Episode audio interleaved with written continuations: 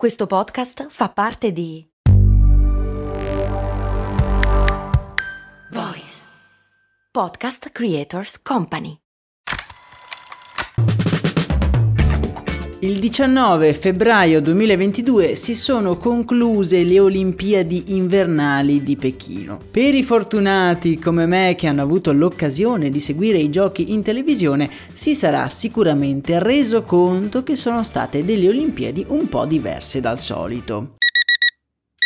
Al di là del fatto che per guardarle in tv dovevi sorbirti una levataccia, noi spettatori ci siamo trovati davanti a dei paesaggi davvero surreali se paragonati ad altre edizioni dei giochi. Basta pensare che alcune gare, come per esempio quelle dello sci freestyle, si sono tenute in un distretto industriale il cui landscape non erano delle montagne innevate come ci si poteva aspettare, ma reattori di centrali nucleari. Ecco, sì, vabbè, ci siamo capiti, no?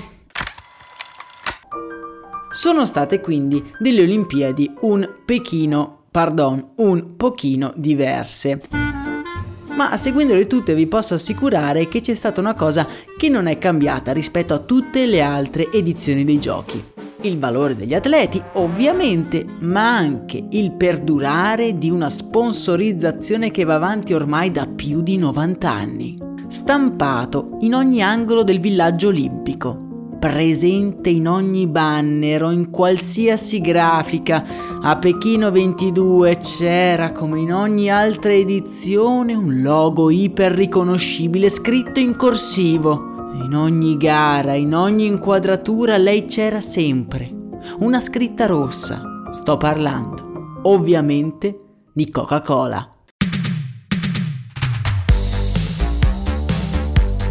La Coca-Cola, nata ad Atlanta, in Georgia, il 28 gennaio 1892, conosce il suo primo grande successo all'inizio del Novecento e negli anni 20 comincia a sperimentare delle strategie di marketing all'avanguardia che porteranno la sua reputazione di brand alle stelle. Per esempio, la famosa campagna La pausa che rinfresca, eh, che probabilmente analizzeremo prima o poi qui a questi microfoni, è del 1929 ed è proprio in questo periodo, quindi verso la metà del degli anni venti che inizia quella che potremmo definire la più lunga storia d'amore del mondo del business.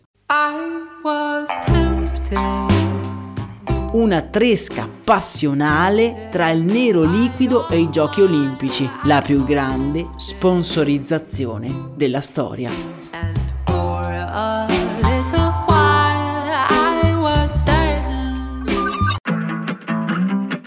Siamo nel 1928, più precisamente allo Stadio Olimpico di Amsterdam, dove si sta tenendo la cerimonia d'apertura dei noni giochi olimpici dell'era moderna.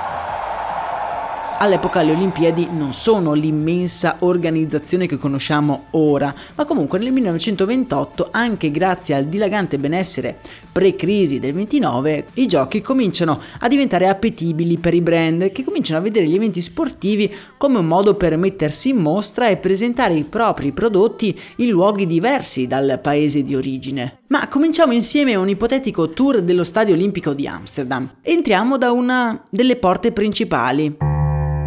Proprio a fianco dell'accettazione degli atleti provenienti da tutto il mondo possiamo trovare il primissimo chiosco Coca-Cola dal quale si poteva ottenere gratuitamente una bottiglia di assaggio.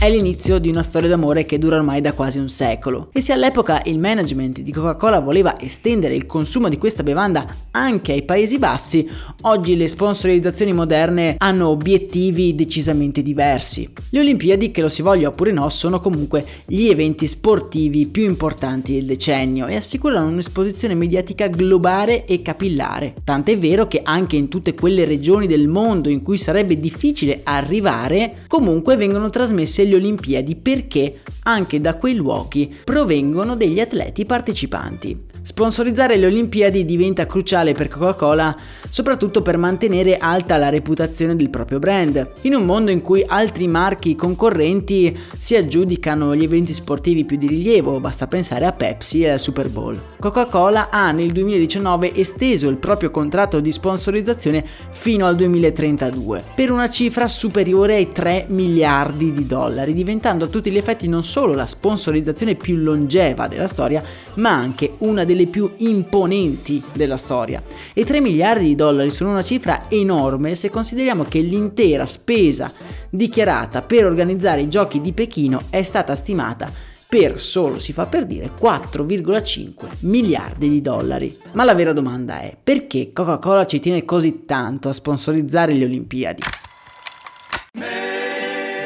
Dal sito ufficiale I Giganti di Atlanta ci fa sapere che eh, l'azienda sponsorizza i giochi perché supporta gli eventi che sono di interesse per i propri consumatori.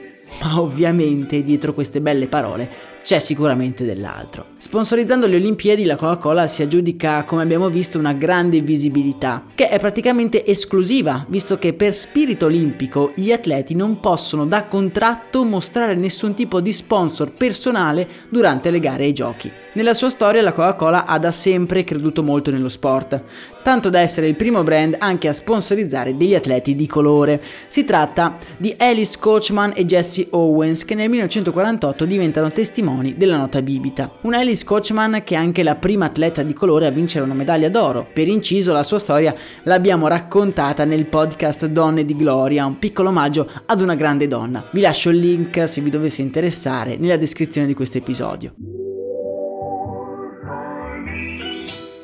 Personalmente quando guardo queste grandi sponsorizzazioni non posso che da un lato essere contento per i brand che credono nello sport, ma dall'altro sono un po' dubbioso sulla loro reale efficacia in termini di marketing. Questi eventi infatti stanno diventando sempre più affollati di brand che passano sempre più in secondo piano. Oddio, a meno che non scoppino casi mediatici globali come quello di Ronaldo durante gli europei di calcio di quest'estate. Ve lo ricordate, è vero? Quando aveva spostato la Coca-Cola dall'inquadratura a favore dell'acqua acqua. Voi cosa ne pensate? Sponsorizzare un evento così importante ha un reale ritorno poi nelle vendite? Per Coca-Cola rispondere a questa domanda è molto difficile. Ma d'altro canto, se rinnovano la sponsorizzazione da quasi un secolo, un motivo pur ci sarà, non è vero? Da non sottovalutare poi c'è anche il motivo politico e organizzativo. La Coca-Cola infatti fa parte anche attiva dell'organizzazione, quindi immagino che in qualche modo giochi un ruolo, non dico nella scelta della destinazione, ma comunque insospettisce che, che tra i mercati più influenti della Coca-Cola ci siano il Giappone e la Cina, che guarda caso sono anche le due ultime città che hanno ospitato i giochi olimpici. Che sia un caso? Io credo di sì, però il dubbio rimane. Ovviamente queste sono tutte illazioni, ma comunque ci danno l'opportunità di guardare le azioni di un brand anche con una diversa prospettiva e di domandarci quale sia veramente la motivazione in determinate azioni di marketing di un brand. Anche per oggi è davvero tutto, io vi ricordo in descrizione se vi dovesse interessare la storia di Alice Coachman trovate il link per ascoltare il podcast Donne di Gloria insieme al link per sostenere questo nostro appuntamento mattutino, ma sono sicuro che lo sapete già. A me non resta che salutarvi e darvi appuntamento a domani con l'augurio di trovare una persona nella vostra vita che vi guardi come le Olimpiadi guardano Coca-Cola. Un abbraccio da Max Corona. When the stars make you drool just like a pasta fazool, that's amore.